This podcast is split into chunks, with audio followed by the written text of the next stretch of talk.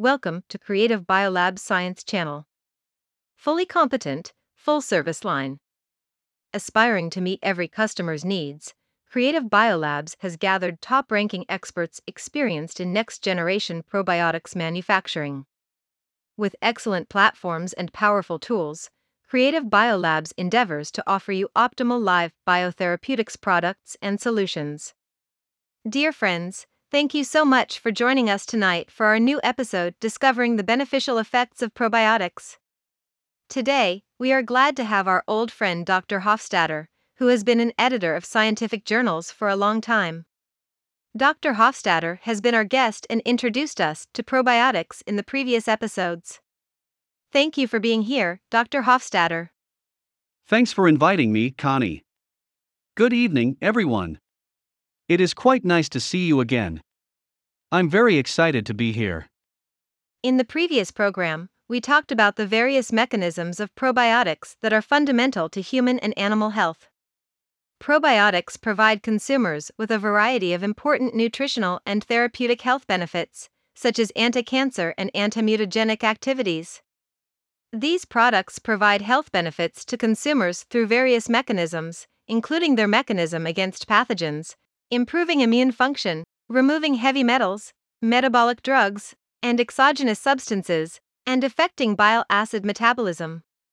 When studying the effects of probiotics on human health, our understanding of these mechanisms is of utmost importance. To begin today's program, can you give an overview of probiotics' benefits on human health? My pleasure. Probiotics have a variety of beneficial health effects on humans and animals. Probiotics may treat some diseases, such as gastroenteritis, cancer, diarrhea, lactose indigestion, irritable bowel syndrome, allergy, cholesteremia, and Helicobacter pylori infection. In addition to these effects, probiotics stimulate the immune system through various mechanisms so as to improve the overall health of consumers. Great. And we will discuss the positive effects of probiotics on some disease treatments or physiological conditions in the coming programs.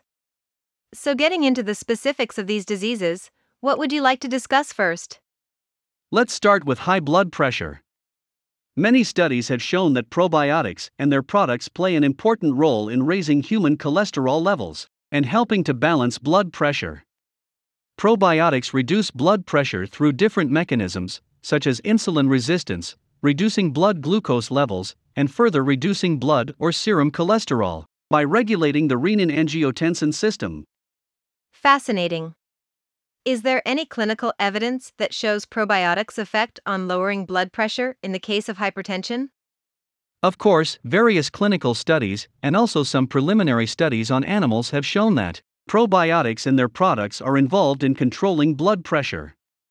In a clinical trial in patients with hypertension, both systolic and diastolic blood pressure decreased significantly when patients were supplemented with fermented products containing Lactobacillus helveticus starter and Saccharomyces cerevisiae starter.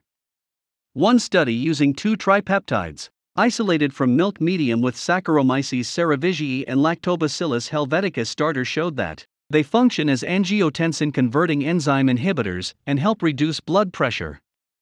Besides Saccharomyces cerevisiae and Lactobacillus helveticus, is there other probiotics involved in lowering blood pressure?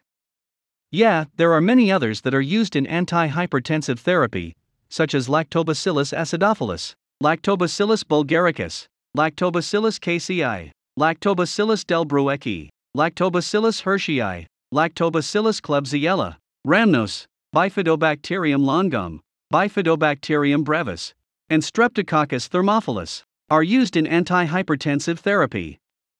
Only probiotics of starter class are used to reduce blood pressure? Not really.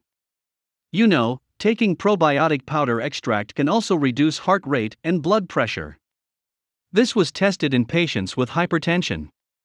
The effect of probiotics on heart disease by reducing blood pressure and blood lipid levels can be evaluated by long term and well controlled human studies. More importantly, because the risk of heart disease is widespread, regular consumption of probiotics can prevent heart disease. As far as I know, probiotics are inextricably linked to urogenital tract infection. What is their role in such diseases? So, bacterial vaginosis is a common urogenital tract infection. It is an abnormal vaginal condition caused by vaginal secretions, which are caused by the overgrowth of atypical bacteria in the vagina. The occurrence of urogenital infection is due to the change of vaginal environment, where the concentration of lactobacillus is low or absent. What are the main pathogens causing female urogenital tract infection? So, first, we need to know that common female genitourinary tract infections include vaginal infections and urinary tract infections. Vaginal infection is mainly caused by Trichomonas, Candida, Mycoplasma hominis, and Gardnerella vaginalis. Vaginal infections can cause many problems, including low birth weight newborns, immature childbirth, abdominal infections, that can lead to infertility, and sexually transmitted diseases. The pathogens causing urinary tract infections include Escherichia coli, Chlamydia, Candida, Proteus, Staphylococcus, and Klebsiella. So, what can be used to protect urogenital cells? Lactobacillus is the main microbial factor to protect urogenital cells. Lactobacillus is the main bacteria related to vaginal health. They can reduce the growth of bacterial pathogens and regulate the occurrence, expansion, establishment, and persistence of non endogenous microorganisms in the vagina. There are also some types of probiotics used to eliminate recurrent bacterial vaginosis. The intake of probiotics such as lactic acid bacteria can prevent vaginal infection through the reproduction of lactic acid bacteria in the vagina.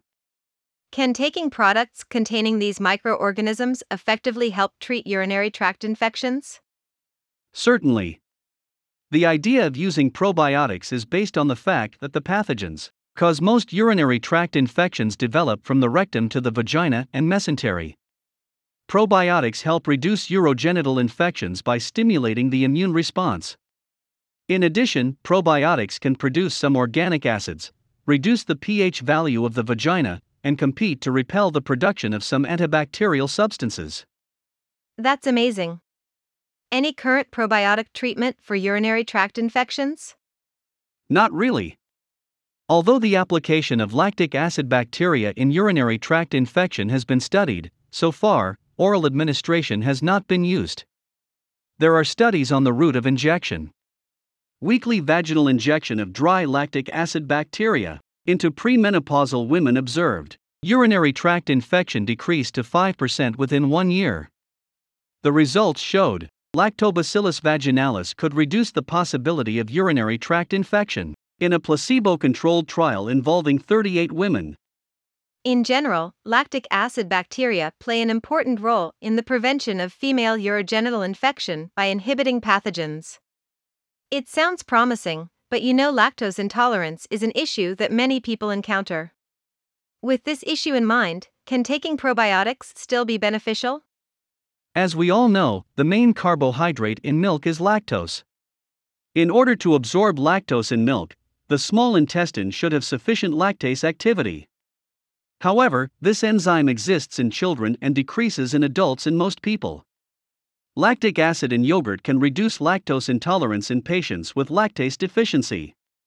Several studies have shown milk, cultured with Lactobacillus acidophilus, can improve human lactose absorption in the absence of lactase activity. In addition, the mixed use of Lactobacillus casei and Bifidobacterium has a satisfactory effect on patients with lactose intolerance. Can you tell us the mechanism of probiotics that can solve the problem of lactose intolerance?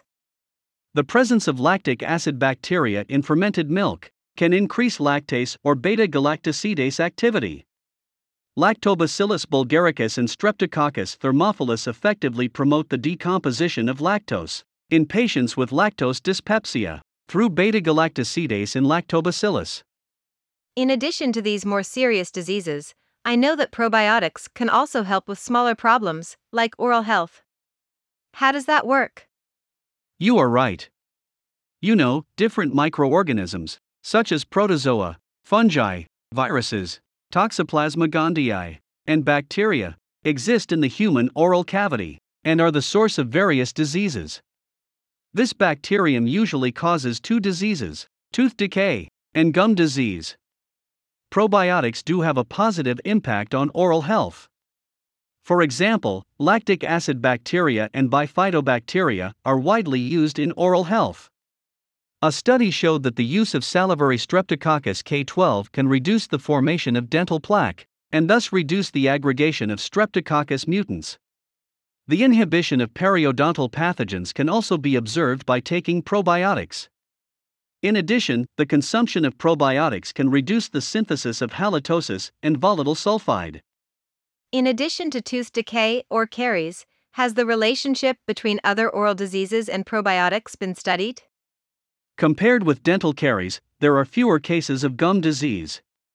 But what we know for sure is that the consumption of probiotics is useful in controlling oral diseases. In general, the colonization and action mechanism of probiotics in the oral cavity needs to be further studied in order for us to better understand the role of probiotics in improving oral health. So much for our discussion today. Thanks, Dr. Hofstadter, for your insightful introduction.